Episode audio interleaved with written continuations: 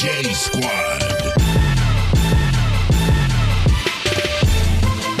Welcome in to another episode of the Fast Break Podcast here on WTK's Rock Solid Sports. And as always, I'm here with Chris Clark, Keithan Foster, and Justin Clemmer. I'm Bryson Wright. And as always, like we always talk about, it's always exciting when you get to talk about the NBA, especially uh, when it's been as exciting as it has been through this part of the season. And we finally got the first players of the month, which are also for the two best teams in the NBA through this first quarter of the season, uh, which is the Suns and the Celtics. And we got Jayson Tatum and Devin Booker as the players of the month. Both of them have been playing incredible, had some pretty incredible performances in the last week with Tatum having 49 Devin Booker having 51 on 20 out of 25 shooting, which is absolutely ridiculous.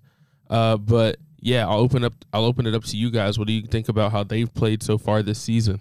Um, when I look at the Suns and I, I see their lineup, I, am shocked that they're the first seed. It, it, speaks to how how good D Book's playing. I mean, you look at the starting lineup; it'll be it's D Book. Uh, he uh, it starts to put them in the backcourt alongside Cam Payne, and you got Torrey Craig, Miles Bridges, DeAndre Ayton. You see that, you're like, okay, that's not too bad. But then the bench, Damion Lee is their go-to guy coming off the bench. He's their sixth man, and then you got Shamet, Jock Landale, and Biyombo gets some minutes sometimes.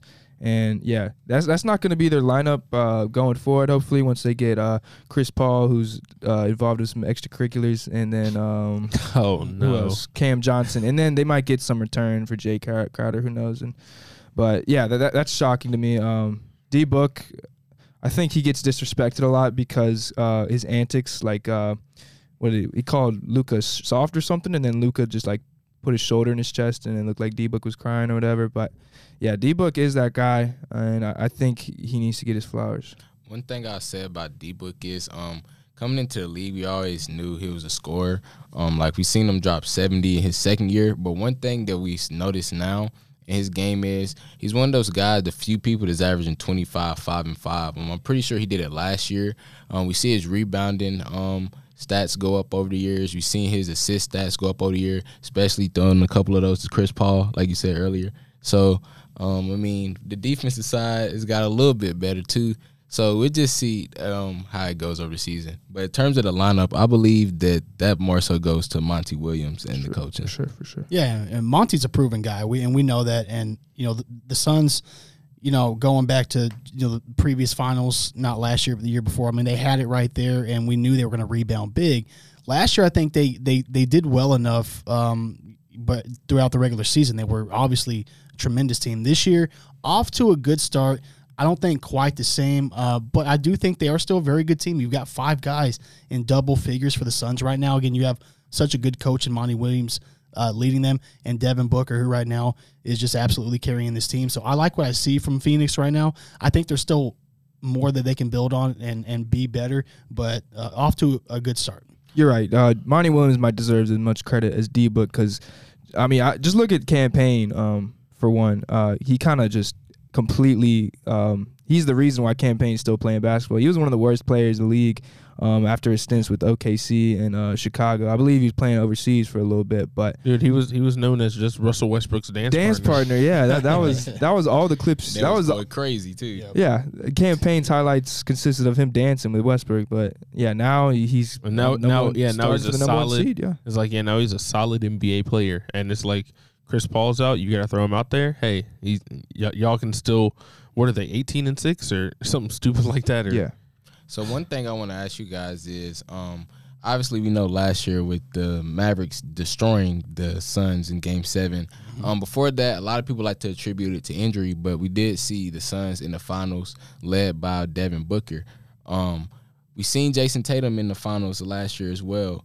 With that being said, is do you think that Tatum will not say he won't make the finals. I mean, will do bad and get his beat as bad as the Suns did. But do you think it's a potential that maybe now that everybody is prepared for them, um, they got more of a game plan and everything ready that Tatum may not make it to the finals, or do you think that he'll be able to eventually get back there? I wouldn't be surprised if they go back this season. I, I don't think anybody figured anything out about them. I mean, I think they ran into a team that was better last year. Like the I Warriors agree. were just a better team. I don't know if they necessarily figured them out. Uh, I think it was a lot of experience things like Tatum and Brown maybe not really being there before. and they just ran into Steph playing at an all time level. Like you, you ran into an all time great playing at an all time level.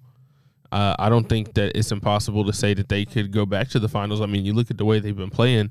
Uh, talking about how great their offense have been has been. I know Justin has some stats about where they rank all time. Yeah. Uh, in terms of their offensive stats over here. Their offensive rating is 121 and a half this year. That's um, nine and a half uh, rating points above the league average, and um, that's the most in league history. So we're talking about not just Dayton, Jayson Tatum. We're talking about uh, Brogdon. We're talking about, of course, Jaylen Brown, who at some t- at some points looks like a superstar, especially last year in the playoffs. And even guys like Horford, Marcus Smart, just the whole team is uh, producing at an historic level, and it's uh, arguably one of the best offenses that we've seen by the numbers. Yeah, Boston's really spreading that ball around, man, and they're doing a fantastic job at doing that. And I think to y'all's question, in the East, I don't, I don't think Boston. I mean, yes, there's some good teams out there, but maybe their their path to get back to the finals and overcome what happened last year and level up, get that championship. I don't think it's as it's as crowded as it is in the West because you have so many good teams in the West that are still vying to prove themselves as well. The Warriors, I mean, I know they're off to a rocky start, but you better believe this will be a team down the stretch that's going to be dangerous to play. There's going to be other teams as well, Memphis, and so like there's, I don't know. I just think the Celtics I don't want to say have an easier way, but I, I don't think there's as many teams that are competing for that top as it is in the West. And it's something you got to remember. I, I, think last year when we brought up the Celtics, we brought up um, their defense, and now we're talking about their offense. Well, the defense is about to get some reinforcements. I mean, they uh, Robert Williams is about to come back really soon. He was one of the leaders in um, block shots last year, so that's going to be a huge boost to this uh, like unstoppable force.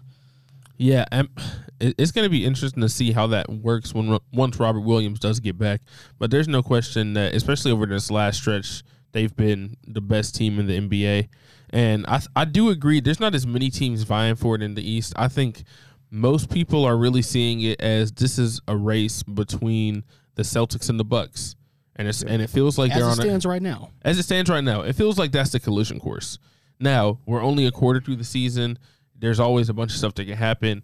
Uh, but as of now, it looks like the Celtics and the Bucks are on a collision course in the East, and uh, that's going to be really interesting to see what happens because, as you know, they played last year, went to seven games. Khris Middleton was not playing for the Bucks uh, in that series, though. So I don't know. It's going to be interesting to see what happens. Which that's something else we wanted to talk about is Khris Middleton is actually returning as we're recording this. He's record he's returning tonight to play the Lakers. So that'll be something very interesting to watch as well. Was this the same injury that kept him out in the playoffs? Uh, I don't think so. Okay. Or maybe it was. I'll have to check and see. Honestly, I'm not 100% sure. Okay, yeah, but we talked about like how big of a boost Robert Williams is going to be for the Celtics, but I, I mean, I think we can all agree Khris Middleton is, is a is a better player and is going to help the Boston, uh, sorry, the Milwaukee Bucks even more. So, and then you go exactly like we were saying. You can even make an argument back to MVPs. You can make the argument that Giannis is the MVP right now, along with Luka, not Luka, Steph, and yeah, I said man. Steph. Oh my God, Devin Booker, Jayson Tatum. So That's you the top at, five there. You look at their records right now. Um, Boston has lost four games. Milwaukee's only lost five games. Now, while Boston has played more games, like you just said, the Bucks have not had Khris Middleton. Mm-hmm. Arguably, I could say Jaylen Brown's probably the best number two right now, but arguably the second best number two in the league right now. And Jaylen, not Jaylen Brown, Khris Middleton, as we've seen him prove himself in the finals before. So, like we was talking about in the past shows, how you have a guy that you can defer to later in the clutch, and Khris Middleton with Giannis deferring to uh, Khris Middleton in the clutch. I feel like that's huge because now it takes less stress off of Jrue Holiday, Bobby Portis, Brook Lopez to have to do stuff when you have somebody who's more natural. Jevon Carter right too, here. like shout out to him. He's he's stepped up in a big way. He filled um, some yeah. very big shoes to fill, and he, has been doing very well. He'll be a he's been starting, but uh, I imagine once Middleton comes back uh, tonight, he'll move off to the bench. But I think he carved out a good role for himself. Oh, yeah, that's yeah, I agree with that. Well, go ahead, Chris. So I just want to touch on what Keithan said because I think that's a very good point you bring up. Look at the look at the Bucks roster right now. I mean, you have Giannis who's up there with thirty one point three points per game right now. He is he's up there with the top. The next leading scorer, Holiday, 17.8 points. That's a huge drop in what would normally be uh, uh, your your top two scorers.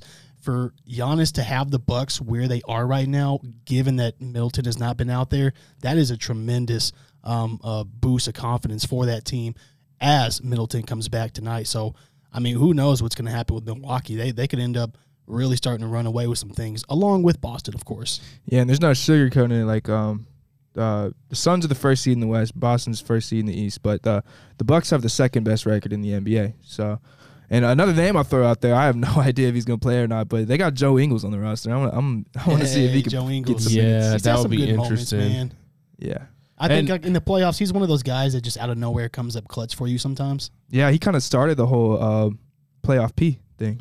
No, but and can we also talk about the fact that Brook Lopez is right now averaging over 15 a game and almost Wow. three blocks? The fact, Like, yeah, it's honestly it it's always insane. still blows my mind when I see Brook Lopez shoot threes because you know when he first came into the league, he Back when he wasn't was a on the shoot- Nets, no, he, He used was to not never a shoot shoot- I threes. just- Side note, Yeah. he's the Nets leading scorer all time. Still, yeah, Oh I my think he gosh, still is. crazy. So that's which is crazy to say, but um, yeah, it's always Man's crazy. got some accolades, don't he? And you just go to so like look at how well constructed the Bucks team is. Like when you go to building around your star, you can almost this is probably almost the best example of building around your star because we've seen in the past when Giannis was having his struggles, a lot of teams was just walling up on him and he didn't have that many people to throw it out to. But now you look, he has Brook Lopez who can shoot space the floor, Jrue Holiday, Khris Middleton, as you uh, just said, Bobby Bobby Portis, Portis. Grayson Allen. So all these shooters on the floor that just allow him more room to just attack down the fl- uh, down the uh, floor because now you have to respect the people in the corners and more. Cause Giannis is a willing passer if he just has to. Yeah, they've come a long way from the days of uh, Eric Bledsoe starting in the backcourt. Crazy to say, Jevon Carter's better than him. That's wild. Well, I mean, the Bucks are just a significantly better team now, as you guys are, mentioning. The, the the way they've been constructed, and especially under that leadership and that tutelage of Giannis over the past few years, we've seen just a, such a transformation of that of that franchise, and, and well deservedly so. I think they battled their way to get to that championship, and uh, I know Giannis was upset about not getting there last year. I, I really cannot wait to see what Milwaukee does going forward. Yeah, for sure. And kind of kind of transition to another team. Uh, this is kind of on the opposite side, but they are playing the Lakers tonight. I said that I was not going to talk about the Lakers again until they won, I think, five games, uh, and I think they. Here we are. I, I think quarter here of the we way are. the season. They did They've it. they've made it to seven. They've made it to seven wins uh, on the season. I'm pretty Eight sure. wins. Oh, eight wins. yeah. Oh, my fault. Eight, I shorted 12, y'all a win. My fault, Lakers fans Yeah, look at me defending the Lakers. yeah, like I, I apologize to Lakers fans, uh, but it really just comes down to Anthony Davis looks like Anthony Davis again, and I think this is what everybody knew that like nobody has ever said Anthony Davis is like not is washed or anything. No, because he's always had the de- It's just the defensive injuries. side. Always the defensive injuries, side never always. left him. Yeah. Yeah, I don't think anyone's ever questioned how good of a player he really is. It's just uh, why can't he stay healthy? Yeah, but then it's like you look at it like he's back to averaging 26 points. He's leading the NBA in rebounds per game. He's Look at- averaging almost 13 rebounds a game. Look at that field goal percentage, fifty-seven from the field. He's dominating. And everybody knew that AD had this in him because, like you said earlier, it wasn't a matter of if he had the ability. It was just can he stay on the floor. You go back to when he was playing with the Pelicans, like the numbers that he was putting up with the Pelicans. Oh, he was leading them. No, but hold up, hold up. ridiculous. Y'all just got to hear this. You got to hear. You got to hear these points and rebounds for the last like seven games: thirty-seven and 18, 38 and 16, 30 and 18, 37 and 21, 25 and 15, 25 and 13, 27 and 12. exactly like Like this. that's every night, just every night. Easy. exactly. So It's ridiculous. And I seen a report today saying that the Lakers next month, which we've been talking about this for years, so I'm not even going to get too much into this, but they're looking to be more aggressive in the trade. And um, I was talking to one of my coworkers at work. He's a huge Lakers fan, so we talk about the Lakers all the time at work. And I was telling him, I think the Lakers can get a playing spot. With the current roster, I agree. I think that they can fight for a play on playing spot because the way that the West is right now, is still young in the season. Um, the the race is really tight right now. Like if you lose one game, you drop thirty spots. Like it's it's ridiculous. So with that being said, um, teams are going to lose games. Um, they're starting to come into form a little bit, as we were saying. Um, I believe they've only be like one team over five hundred. Yeah, over But- that stretch, yeah. But with that being said, um, I feel like they're starting to find a groove, get a little bit more confidence in himself. You see Russ flourishing. I think I seen that he's the favorite for six men of the year right now. That's I awesome. nah, I think right now I can give it to him. I mean, it's crazy. It, like because it makes sense. Like I, I get why he's playing so much better, but it's almost just like since he's able to have the ball in his hands and he can play the way he's used to playing, he's not worried about you know feeding LeBron or feeding Anthony Davis because he's out there playing with guys like Lonnie Walker. Like it's almost like the bench unit that he's on makes him feel like he's back on the Thunder in 2017. And I think that's like that's the way he's playing. That's a great. That's way what to would put make him very comfortable, and that, and I think that's what he's needed to fill in, in LA because there's always been the talk since he's been there about you know Westbrook and everything else, and and he's had to deal with that. He's had to deal with the the controversies. However, for the Lakers, I just want to say they've had that stretch where yeah they they did play a lot of bad teams, and they I will give them all the credit for beating them. Coming up though, I mean they, they've got a tough stretch. You mentioned the Bucks game. They've got the the Wizards after that, which you know whatever. But then they got the Cavs coming up, the Raptors, who you know the Raptors beat have beaten the Bucks twice this year. They're they're no step over team. Uh, Celtics, excuse me, not the Bucks. Uh, then you got the Sixers.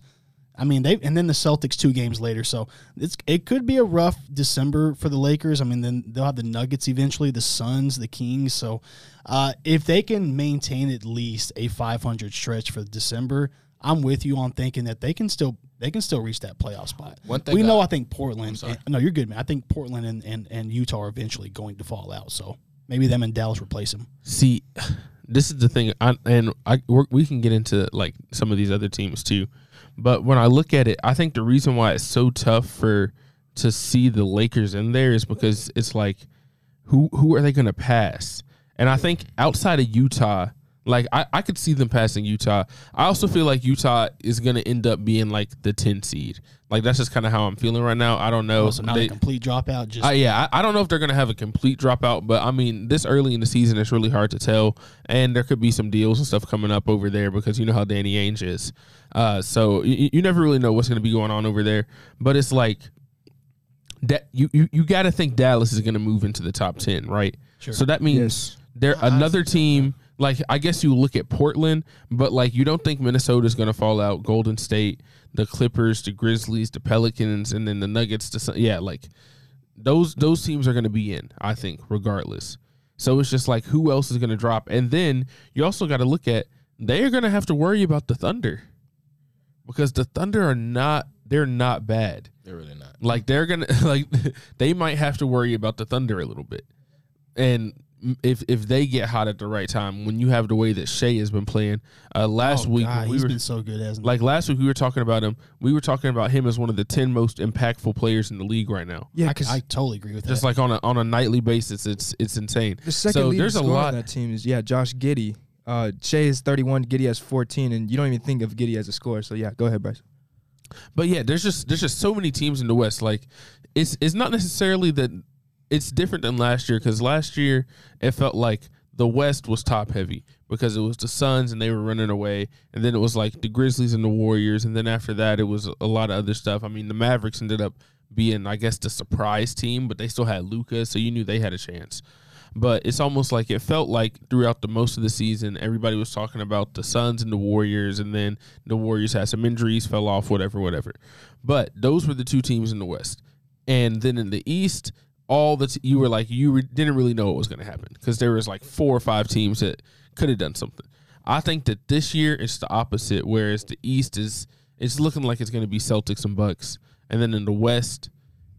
I don't even know what to think about the West because it's just been it's, the Wild West. to the Wild just- West, yeah. I honestly would like to, even though I don't think they're to the the tier of the Celtics and Bucks. I honestly like to throw the Cavs in there because we Yeah. look back at last season. The whole season they were a top seed in the East until injuries derailed their season. So you look at the roster; they have basically the same team. Add along Donovan Mitchell, which, like we said, we know what Donovan Mitchell can get into when it gets into the playoff time when it's really serious. So you look at their roster: Darius Garland, who's just going to continue to grow. He's averaging eight assists right Exactly, who's just going to 23 continue to grow. Donovan Mitchell. You have uh Caris LeVert, Jarrett Allen, Evan Mobley. You still have Kevin Love off the bench, who has championship experience in himself. Six So- man of the year candidate. Exactly. So with that being said, while like I said, I don't think it's to the extent or the tier of Boston and um, Milwaukee, just because those those those are teams that are just on a different level. Like they have superstars with Jayson Tatum and um, Giannis, which I don't think Donovan Mitchell is to the tier uh, that superstar level yet. The fact that they have all these pieces around them and that they was able to make it so far last year with them being a young team, I feel like adding a piece like Donovan Mitchell is only going to help them out even more going forward. I mean, I definitely think that it has so far as well because I mean, you look at him; he's averaging 28 a game. Uh, I feel like he's. I just feel like he's energized on defense again too. Not necessarily that he's a great defender or anything like that, but he just looks like he actually cares about defense. Whereas that was a big criticism of him in Utah. So I think that's something he's came back and he's focused on a lot. Uh, but yeah, it's been a lot of crazy shit going on. Like honestly, I don't even know what's going on with the Cavs. Like I don't know. Like in, in the playoffs, this this could be an interesting team, man. Well, We we've seen Donovan Mitchell at least uh, with Utah, so I don't know. I'm with you guys. I think it- it's a dark horse. Like, can they get to a potential Eastern Conference final? I think a semis is is looking good for them, but I think they and it's could- a, and it's a step in the right direction for I think Cleveland. they could sneak to the conference finals. I don't know about the finals just yet. I wouldn't say that yet. But I feel like they can make a, a conference finals appearance. We we've seen young teams in the past, like uh, you could you could put throw Boston in there, but uh, I think of the Hawks of a few years ago and nobody expected them to take down the Exactly, Pacers or even the Knicks. They beat the Knicks then that stretch that run, but uh, yeah, Cleveland could have, they have the tools, they have the roster to surprise a lot of people, and I mean yeah, Just imagine an NBA Finals that has Cleveland with no LeBron. that would be ridiculous. Like, Oh I, I just can't gosh. even fathom that right now. Cavs, I mean, Cavs yeah, I- no LeBron. I mean, yeah. I mean, you, like like you said, you see the Cavs, they're third. I think they're the clear third team, and I feel like they've distanced themselves from everybody behind them right now. Like even like a team like Miami, who you know has been good in the past. I feel like Cleveland has been better than them so far this year. I think Miami's going to turn Miami- it around, but uh, I think they're better than Philadelphia. But Philadelphia has also had some injuries to start the season, so who really knows what's going to happen once they get Maxey and Harden back, and if those guys can start playing uh, the way that you know they can. Uh, so it's it's it's kind of hard to judge all these teams like just solely based on record and stuff like that at this point in the season, just because there have been some injuries to different players. But I still think that right now that fully healthy Cavs team looks pretty dangerous. I honestly don't really trust the 76ers in the playoffs as much crazy as it sounds. They haven't give you any reason to do that. Exactly. Yeah. Like we go over the years, like Joel Embiid hasn't had that much postseason success over the years, and he's starting to get later into his time now. Well, I don't think that it's impossible. We just go back through history. I just don't really see it enough when you compare it to teams like Boston and Milwaukee. I don't know if it's enough. And Um, yeah, definitely not. you got to add in the fact like Doc Rivers, um, he does have a championship under his belt, but in recent years, uh, he's just kind of not done as much as you think he should with the the talent that um, he has. So I mean, Yeah. come on, that's going back to even the Clippers days. Like they were Exactly. good enough to get to the playoffs, but Never not got to the get conference a finals. Yeah. Yeah. Do you I- think we see a trade coming soon um, for the 76ers? Philly 'Cause- has Yes. to do something? Like you figure, Mm. right? bo- to don't bolster their bench, Have absolutely. we seen Shake Milton? I don't Shake Milton um, step up. Um, I don't know. T- Tobias Harris, maybe. I don't know if they'll move him, but just something because like it seems like they have pieces, but it's still not quite where they want them to be. Well, every time we talk about the Sixers, I talk about their awful bench, and yeah, like the off the bench, like it's George Niang and um and Shake Moon. When that's when everyone's healthy with uh, Maxey and uh Harden out, those guys are, are starting. So yeah, I think they should uh shoot for uh you know a player that can create for himself, just a you know a certified bucket off the bench, a good six man, like a, a dude like Jordan Clarkson would be a lot of Dude, a lot of help. that's so crazy because as you were saying that, I was like, like Jordan Clarkson. yes, like I was thinking that in my head, and I was like, I was like, I wonder, I wonder if Justin's gonna think the same thing. Yeah, awesome. but like that's yeah for sure. I, I definitely see what you're saying. yeah, I, I just don't know if they're going to not soon, just because they still haven't seen the team fully healthy yet. I agree. And like I feel like they're gonna wait for Maxey to get back. I know he has a foot injury, and the same with Harden. Which they're saying Harden should be coming back. I think on Monday or sometime in the next week or so he should be back. Uh, Maxey is still gonna be out for a couple more weeks. Uh, but I think once you get those two guys back, like I, I think before you make a trade, you got to make sure you know what you have to make sure you're not like th- messing some something up too early. Because at the end of the day, we're still in about 20, 21 games into the season for most of these teams. So a lot of these teams are going to look a lot different. They're going to play differently uh, near the end of the season. So I don't. I'm always one that I like to look at stuff a little bit. That's why I'm more of a when you get into like January, February, that's when I think you should start making trades because you're about halfway through the season and then you still have the second half of the season to like kind of integrate them back into the team and stuff before the playoffs. I'm gonna make a prediction right now. Um, I think the the Sixers go and get Eric Gordon. Uh, he's not the caliber talent of Jordan Clarkson, Ooh, but the connection with Daryl Morey. Um, they already have James Harden and PJ Tucker. I think uh, they can get Eric Gordon for the cheap. Uh, the team like the Rockets really have no, not much use for them for him at this point. I mean they're they're going through the youth m- movement right now, and they could. I don't know, even a second round pick by the trade deadline. I think they, they could uh, swap Eric Gordon for that. So Yeah, you're, you're going to have to look at those teams that are obviously not going to be obviously not going to be in it down the stretch. They're in a different race, if you will, but they're going to be looking to give away some of those players. So maybe you can pluck some good ones out of there, especially if you're Philly. I think uh, just uh, even going back to still of, of the Jimmy Butler days, it's like ever since they lost him, it just always felt like they're missing that other piece. And I don't know what, what that roster could have looked like, but it's just like Philly, I feel like has to do something for their bench for sure. Uh, I'm with Bryson. I don't think they should make a move right now, but if getting to the mid December, getting to Christmas time, close to New Year's, at that point, then you really start evaluating. Okay, what do we actually look like? What do we have here? yeah, but you hear heard it here first. Eric Gordon is a Sixer. Okay, dude. I I like that. That Makes that could sense. work. I th- yeah, I of think it makes sense. I think it makes Eric sense. uh, Gordon is still a nice little player too. I mean, he's getting older in age, but if you look over his career, it's one thing he can do. He can always score the ball. So, Exactly. especially against the second unit of guys, I can trust Eric Gordon. and he's a against the second savvy unit. veteran, right? Like Exactly. those are those guys you need to to fortify your team going into the playoffs. Who knows how to play with PJ well, PJ Tucker? I don't know why I said his name first, but James Harden specifically. yeah, yeah. That's that's the reason they got him. Them dogs. Uh, but yeah, so kind of moving back over into the Western Conference, uh, another team that we do have to talk about. Uh, this was mostly because I know Chris loves to hate on the Ma- uh, Mavericks, and the Mavericks have been they- they've had a tough stretch. We actually talked about this. I feel like our prediction is coming through a little bit because on, on our last pod, the three of us when we were here, uh, Chris wasn't here for that one. We were talking about how can Luka continue to keep this up? Not that he's not going to continue to be incredible. He's still like, he, but he, he came out. He was averaging 38 a game or like 37, 38. I'm like, dude, it, like he can't keep this up the entire season. And it's like his usage rate. He had one of the highest usage rates in the history of the NBA. And it's like, dude, eventually somebody is going to have to help him. And I think that's kind of what we've seen over this stretch is it's Luka being incredible. Like Luka has been a superstar, uh, arguably the best player in the world to start the season. I think the next step in Luka's evolution as a player is we know he has the IQ. We know how good he is with the ball. I'd like to see him get better without the ball because, as we all know, as we talk about a lot with Steph Curry and guys like Ja, when they have the ball, they have a lot of gra- gravity. They bring a lot of attention to themselves.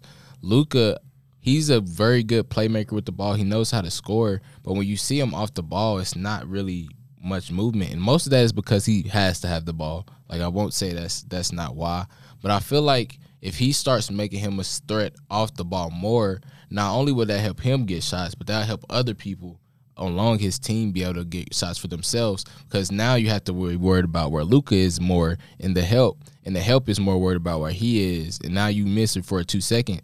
As we know, these guys are NBA players. That's a, a easier a half a second more to get a wide open look.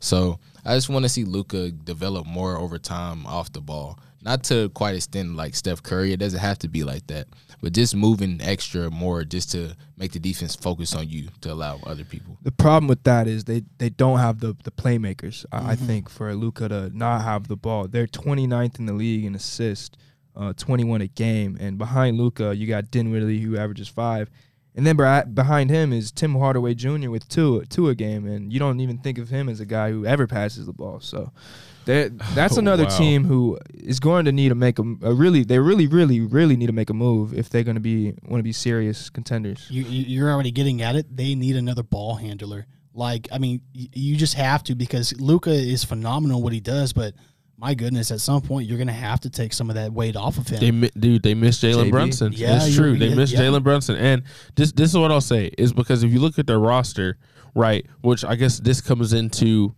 the the the addition that they just made that we'll get into in a second. But when you look at their roster right now, Spencer Dinwiddie is the starting shooting guard and the backup point guard, basically. Yeah. yeah. So it's like they don't have a true backup point guard. And I think that's something that their new addition, because we just talked about, well, they added Kemba Walker, which we'll see how that works. I will say, if it was Kemba Walker or Facundo Campazzo, I'll take Kemba Walker every time. Yeah. Because That is where we're at with Kemba Walker at this point. I don't know, but that's I mean, not I to say agree, that I think Kemba's a bad player, but it's like I mean, if you're dropping Campazzo for Kemba Walker, you might as well try because I'm sorry, no offense, no offense to Campazzo. I mean, there's a reason why he didn't stick with the Knicks uh, last year. Alec Burks was starting at point guard, who is a But see, wing. the thing is, the thing is, you don't need him to start, and I think That is- that's the that's thing. true, You don't need him to start. You just need him to go out there and be kind of a threat from the perimeter and be able to find guys when they're open. He- like that's all you really need. You just need somebody to take some pressure. Like I'm looking at this right now. Luka right now has the seventh high this season. It would be the seventh highest single season usage rate in the history of the NBA wow. and it's like, and I'm I'm looking at all of these guys. Well, it's crazy that Giannis is actually would have the third highest right now, which that's actually crazy. But I'm looking at all these other teams, and it's like Russell Westbrook in 2016-17, James Harden 2018-19, Kobe Bryant in 2005-2006, Westbrook again 14-15, and then Michael Jordan in 86-87. Those are the ones ahead of him. And I'm looking back, and it's like, but none of those teams won like a championship, right? Because whenever you have seasons, when you have one guy that has a usage rate that high, it usually means they don't have a lot around them. Yeah. and it's like I just don't know if they have enough around Luka to actually win a championship.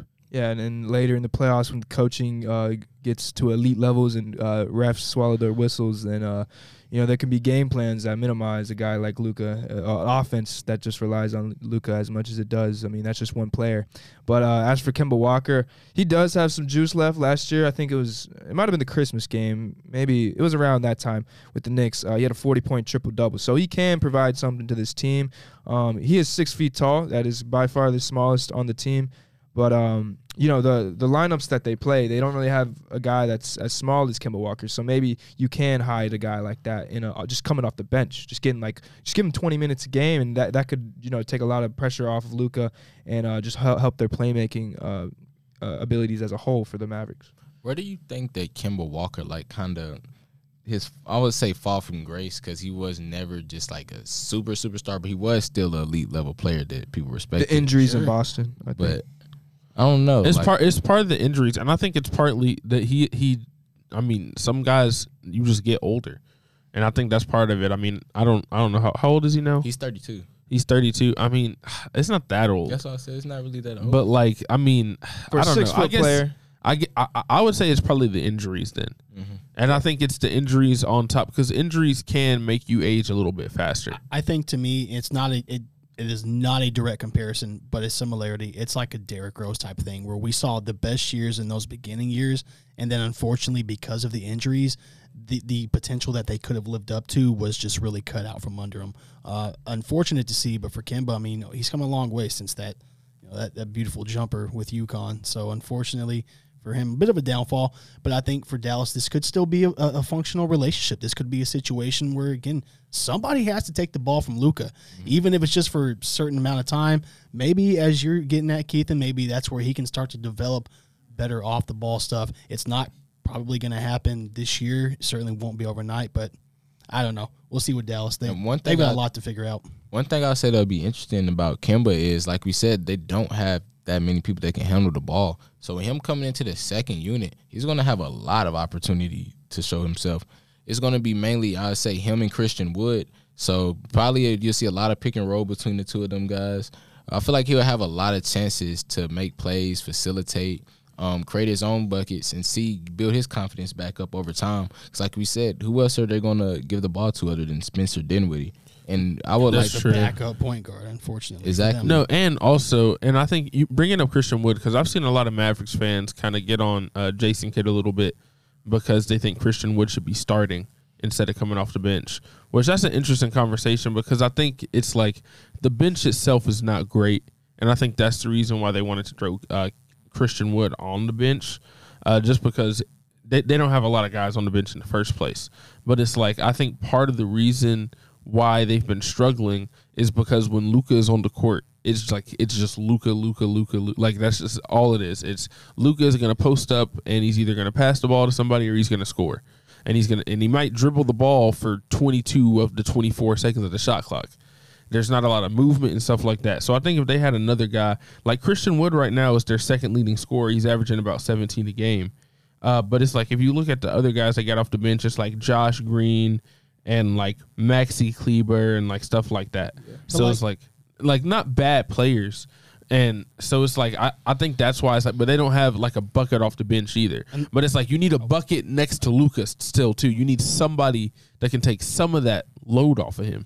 that's what they're looking to do. And I think with with with um, excuse me, with Dinwiddie, the I'm sorry, Christian Wood.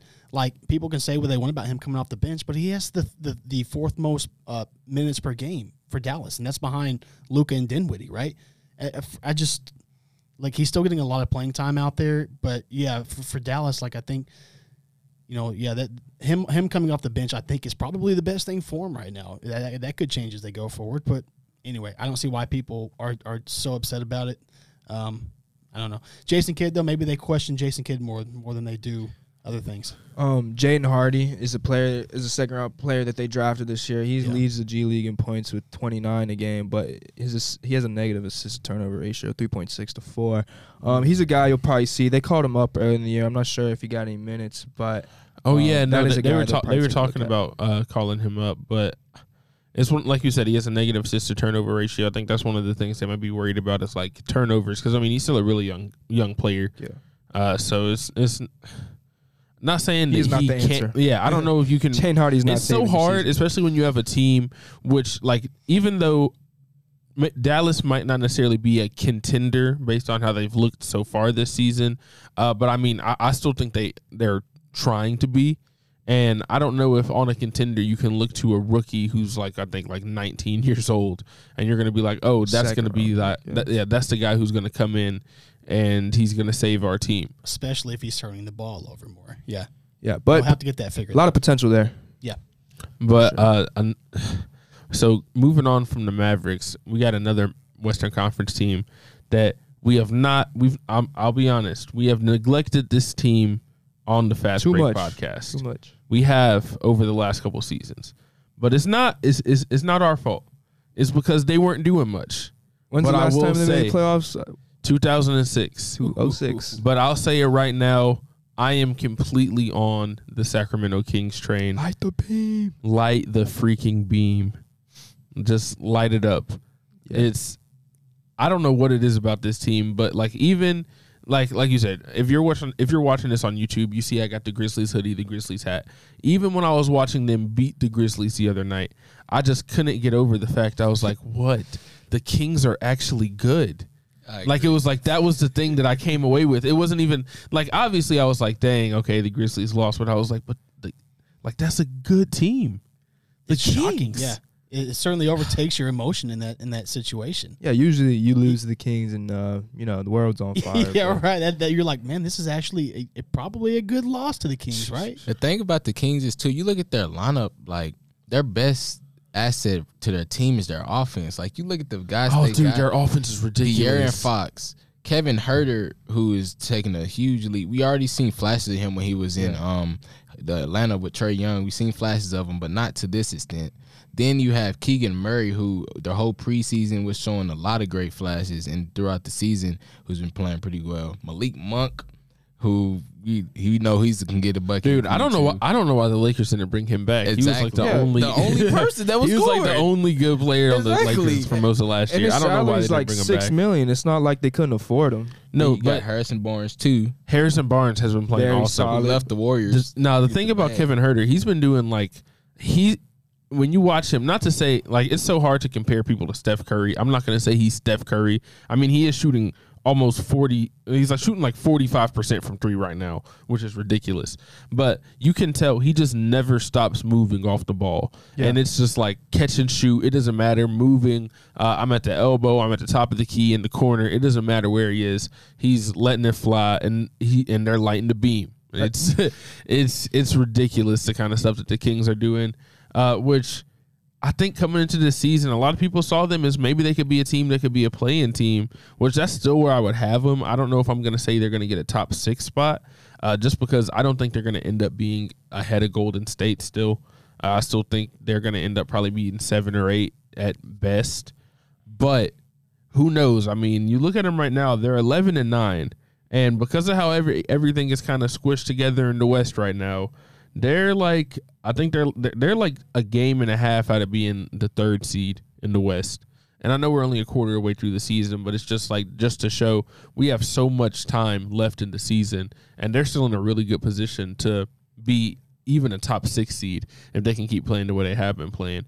Uh, and I've always been a big Keegan Murray fan. He hasn't gotten as much hype as some of the other rookies have, but I do think he's been solid for the Kings.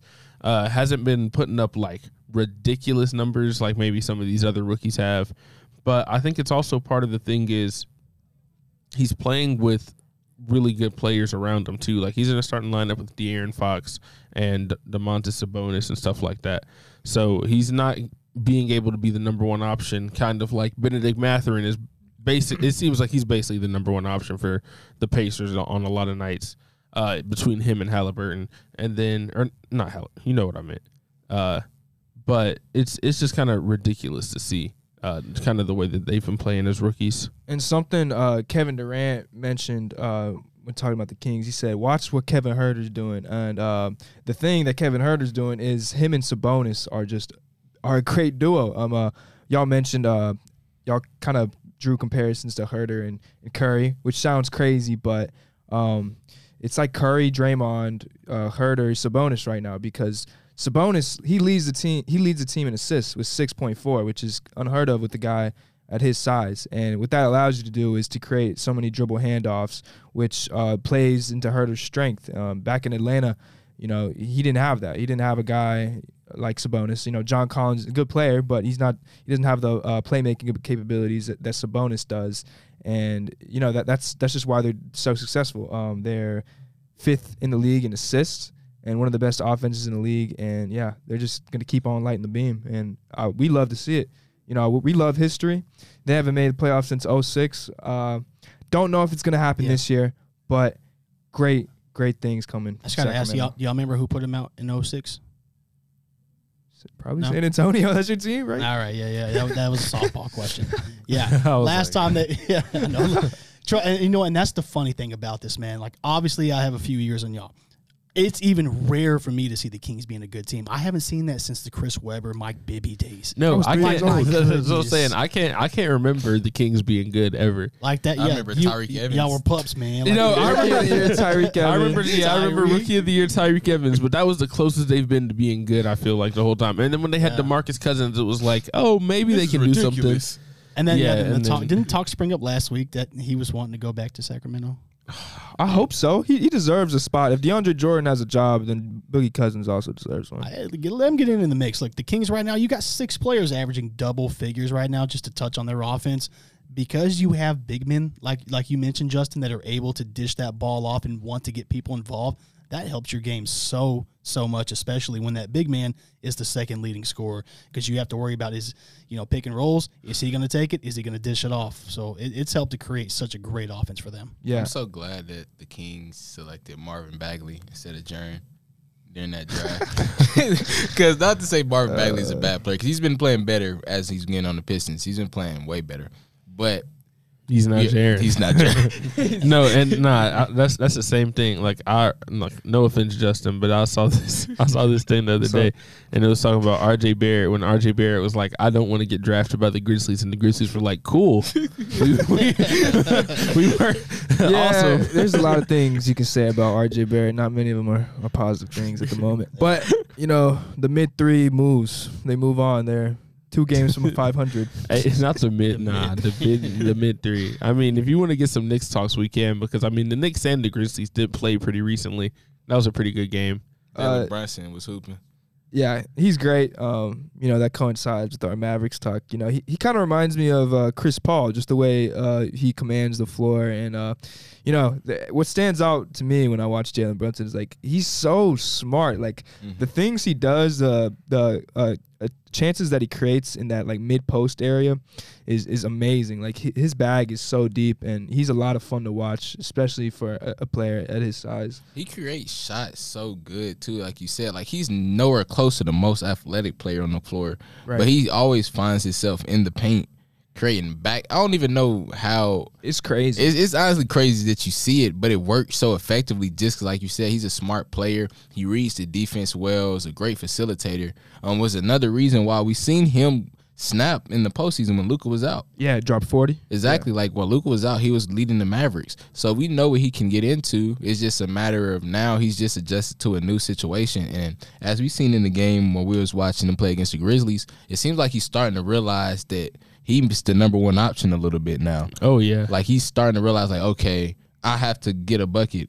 So um it's just be interesting to see how he develops over the uh the time with the Knicks. Yeah, that's the thing with the Knicks. They, they have an identity problem that we don't really have a true number one option because I mean the other night Julius scored 36 and then you know game later he he puts up 24 and only scores like 18 from that. And then there's other nights where you know RJ he has the most shots in the team and like the third most points. So yeah, not not many exciting things going on in New York. I'm still gonna watch them because they play in the greatest arena in the world and they um have the best broadcast team in the world. So yeah, go New York, go New York, go for now. But um, yeah, not many things to say about them other than uh, because I mentioned the the arena and the commentary team. I didn't mention a basketball player. Yeah, I saw except for. Jalen Brunson.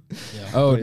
no! Okay, it was really cool to see Ja get the uh, triple double in MSG and sign the jersey and give it to his dad. Yep, you got to bring your best in the garden. Oh yeah, and, and that that is the thing about MSG. As much as you can say about the Knicks, Madison Square Garden, every night. yeah.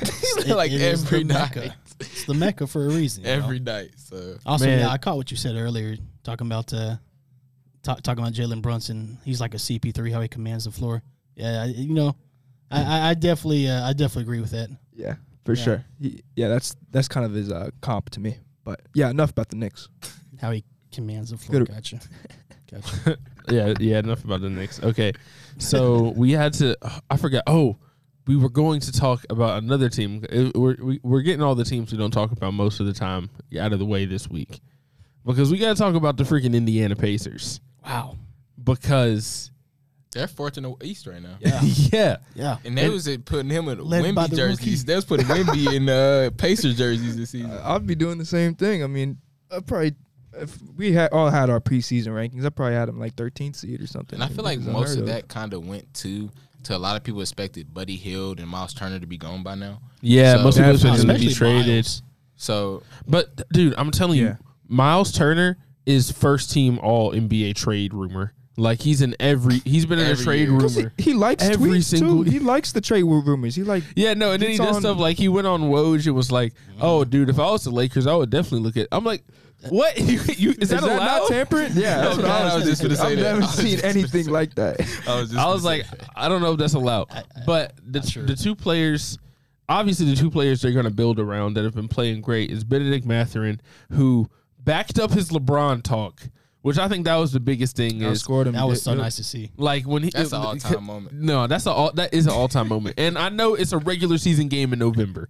And LeBron has four rings. I don't need any LeBron stands to come out and be like, no, no, but LeBron, I, I know LeBron is a great player. He might be the greatest player ever. We get it. We get it. We get it. Hey, I'm, But- I'm right here. But this, about off, LeBron that's what I'm saying. But this offseason, Bennedict Mathurin said, LeBron James is going to have to show me he's better than me.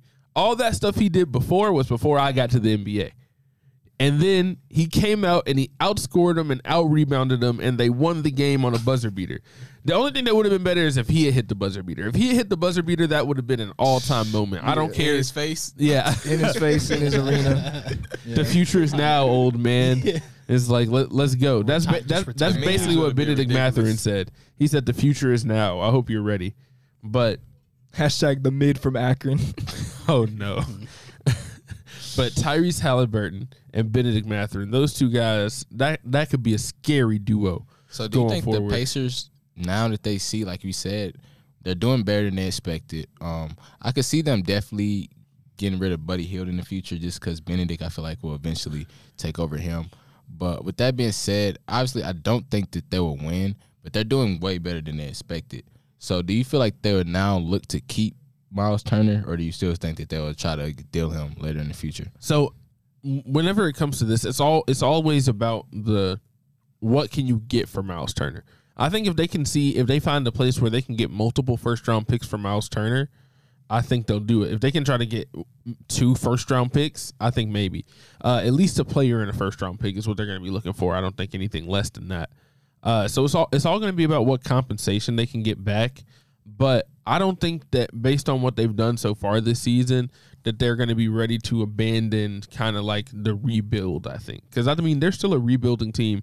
I know they're twelve and nine, but you remember at this point last year the Bulls were the first seed in the East, and they fell off incredibly. And they are currently right now uh, they're fourth, but they're two and a half games from being in uh, So it's so it's like I, I'm not sold that the Pacers are going to be this good. Now, could they make the playing game? I think so, but I don't think they're I don't think they're four seed good. I think I'll, they I'll have say a that. chance to be one of the top six seeds at the best. Like I feel like they can at the highest because, like we said, with the Heat, um, the Heat right now they haven't looked that good, but you can expect them to come back. We know Boston's going to be there. We know Milwaukee. Then we go to the Cavs, Heat, 76ers probably, Raptors. Yeah, so probably seven, six at the highest I can see. Pacers. I can see definitely top eight. I mean, and obviously more likely five through eight. I don't even think of five, but maybe six, seven, eight. I, I think they're going to finish for sure in, And I didn't the even top half include of the the play. Nets. yeah, Uh, you know, I don't know. I don't know what to say about the Nets. we are, honestly. I don't know. I honestly, I'm not projecting the the Pacers to make the playoffs. I didn't even say the Magic. the Magic. Oh, the Magic. There's a reason you didn't say the Magic. Hey, but um, with the with the shout, Pacers, out, shout out to Tim. No. with the Pacers, Miles Turner, he's not under contract next year, so they and he's he, he's turning 27 pretty soon, so they got to make a decision if they they want him to be a part of their future. Because if not, they can get some you know first round pick, right? We all agree with that. Yeah, I think so. I think so. They they just got to figure out who, who's going to be their two guys, and then see if they can try to get another pick this year, uh, and kind of and just kind of go from there. But I, like I said, I do see them falling off a little bit. Uh, not to say that they couldn't. I mean, who knows? Maybe this is just the Tyrese Halliburton is going to be a borderline All Star season. Yeah, and how about how about this? There's a three game stretch. Um, he had two turnovers last game, but there's a three game stretch. He had. F- th- these are his like box scores: 15 assists, zero turnovers; 11 assists, zero turnovers; 14 assists, zero turnovers. So we're on a three game stretch. That's like man, Yeah, that's 40. that's some quick math. Yeah, that's 40 assists to no turnovers. That's pr- that's Oh, got to be good, and he's and he's a, he's a very good defender too. and it's like and overall. like solid score. game, I'm pretty sure. Yeah, like he, he has great hands, quick feet. Like Tyrese Halliburton is the point guard that you want on your team. Like, Going there's back no to- question about that. Going back to that one play where we was just talking about with the buzzer beater, I don't know if you've seen the video of him breaking it down, but Oh, if you yeah. listen to how he was breaking it down, like you could tell just how smart he was. He was Oh yeah, no, it sounds like uh, I don't know if y'all kind watch like it. the Cooper Kupp. thing. Yeah, no, no, it's Yeah. like it's and it's like something you hear with like LeBron where they can like remember stuff and they can take you through everything. But it's almost like the way that he was describing it, it was like time was slowing for him. Like he was like, okay, I looked over here and then I see that he's covered and then I look over here and it's like you did all of this. Whereas like if you look at the clip, it was in like half a second. Like it's like he snapped his finger. Oh, oh pass the Yeah. ball. It's like, and that's the crazy thing is people don't understand. Like, I mean, I think people do maybe understand it on a on a low level about like what people mean when they say basketball IQ, but being able to make correct decisions on a basketball court when those guys are as quick and athletic and tall and as as they are, and not to turn the ball over on every possession, it's it's kind of crazy because especially on a on a possession like that, Yeah, game on when the line. yeah, game on the line, only a three beats them. They're selling out on the three pointer, and I mean it was a great shot too. Uh, so all, of that, it was th- that was a really exciting game though. But uh, the Pacers And he was waiting on LeBron to make the wrong Pacers. move on that, that sequence. is we the Pacers and the Kings got segments on the podcast. Today, Side note about that, I've seen people that honestly, people be trying to say that was on LeBron. Um, that definitely was not on LeBron because if you watch the clip, he had to drop down because the person that was on the block has to step up to stop Halliburton. So if you, a lot of people trying to blame that on LeBron, but if you watch the clip and know basketball, you know that LeBron has to respect the drop down, which that was, like we said, that was a smart move by Halliburton to make it.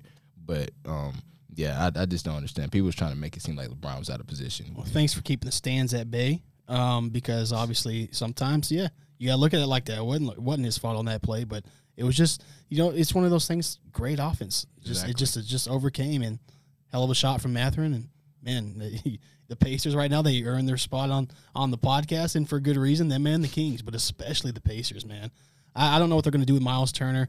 Do you go completely small ball if if you get rid of him? Uh, not you know you still have obviously some tall uh, presence there, but I don't know. Turner right now he's he's a really good player, and I think he, if you're going to eventually trade him, you've got to sell out soon because he's he's got a good stock. Okay, but before we close, well, this is going to be the last thing we're going to talk about, and we had to talk about it because this is a Bol Bol fan podcast, so we got to talk about Bol Bol. Bol Bol right now is my it might be my favorite player in the NBA because it's it's like it's ridiculous to see a dude that is as big as he is move the way he is. Everybody's talking about uh, Wemby coming over next Yeah. year from France. We already got and him. it's like, We dude, We have we got Wemby. Bol Bol. We got it's a like bowl. Bol Bol walks so that Victor Wembanyama can run Yeah. next year. like we're we're gonna see. It's ridiculous. It's like when you see a Imagine dude, the he's matchup. seven two. He can handle. He can grab the rebound, take like five steps, and get to the other side of the court. It feels like. With a seven eight wingspan, that's just mind numbing. I mean, he just doesn't look real. The So, so, ball yeah. Wemby matchup next season is finna be generational. No, Uh, I saw. I saw this. finals. Dang. I saw this tweet. People were talking about like, dude, if it's like, I don't even want to talk to like our future kids one day about basketball because they're gonna be like, dude, LeBron played against plumbers. Uh, we got like th- he didn't even play against guys that were seven three that could shoot and defend. Like That that's is that's gonna wild be to think about though. like that's gonna Wow, be like yeah. in like ten years. there's- That's gonna be the entire NBA. It's just gonna be Bro, they seven played foot. nobody dudes. for LeBron played Like with just- DoorDash drivers like just Matt a bunch Ryan. of That's what they're gonna out be saying. there just balling. They JJ one through Brewer locked five. LeBron up. yeah, exactly. It's like, dude, It's gonna be- it's it's gonna be crazy. LeBron played against DoorDash drivers, uh, podcasters, uh, anything else? Yeah, that, all all all of the stuff that you hear saying now is going to be crazy because I mean, it's I just I will never get used to it, and I mean it's really good to see Bol Bol finally like get a chance because he was like when he was in high school he was already a superstar. He was a YouTube superstar. Everybody knew about Bol Bol. They were like, oh, he's up next. Oh, this is Manute Bol son. Look, he's seven two, or he was already seven foot when he was like fifteen years old, That's dribbling the comparing him to ball through his hands. That, yeah, they were calling it, and they were doing all of this, and this he's finally getting a chance, and he's succeeding. He's he's doing awesome, averaging almost 14 points a game, eight rebounds, uh, just doing every playing good defense, making highlight plays. It seems like almost every night, uh, going coast to coast, making passes. Like He's at 80 on 2K now, like we said. He's the 2K rating is going up. oh, he, Yeah. he's up to an 80, dude. Yeah, we're talking about the most improved player potentially right here. I I think that right now he's in the lead for it because I mean you got to go you got to think about it. It's a guy who went from not being in, the, the rota- rotation. yeah, yeah. Like last year for Denver, he only played in 14 games.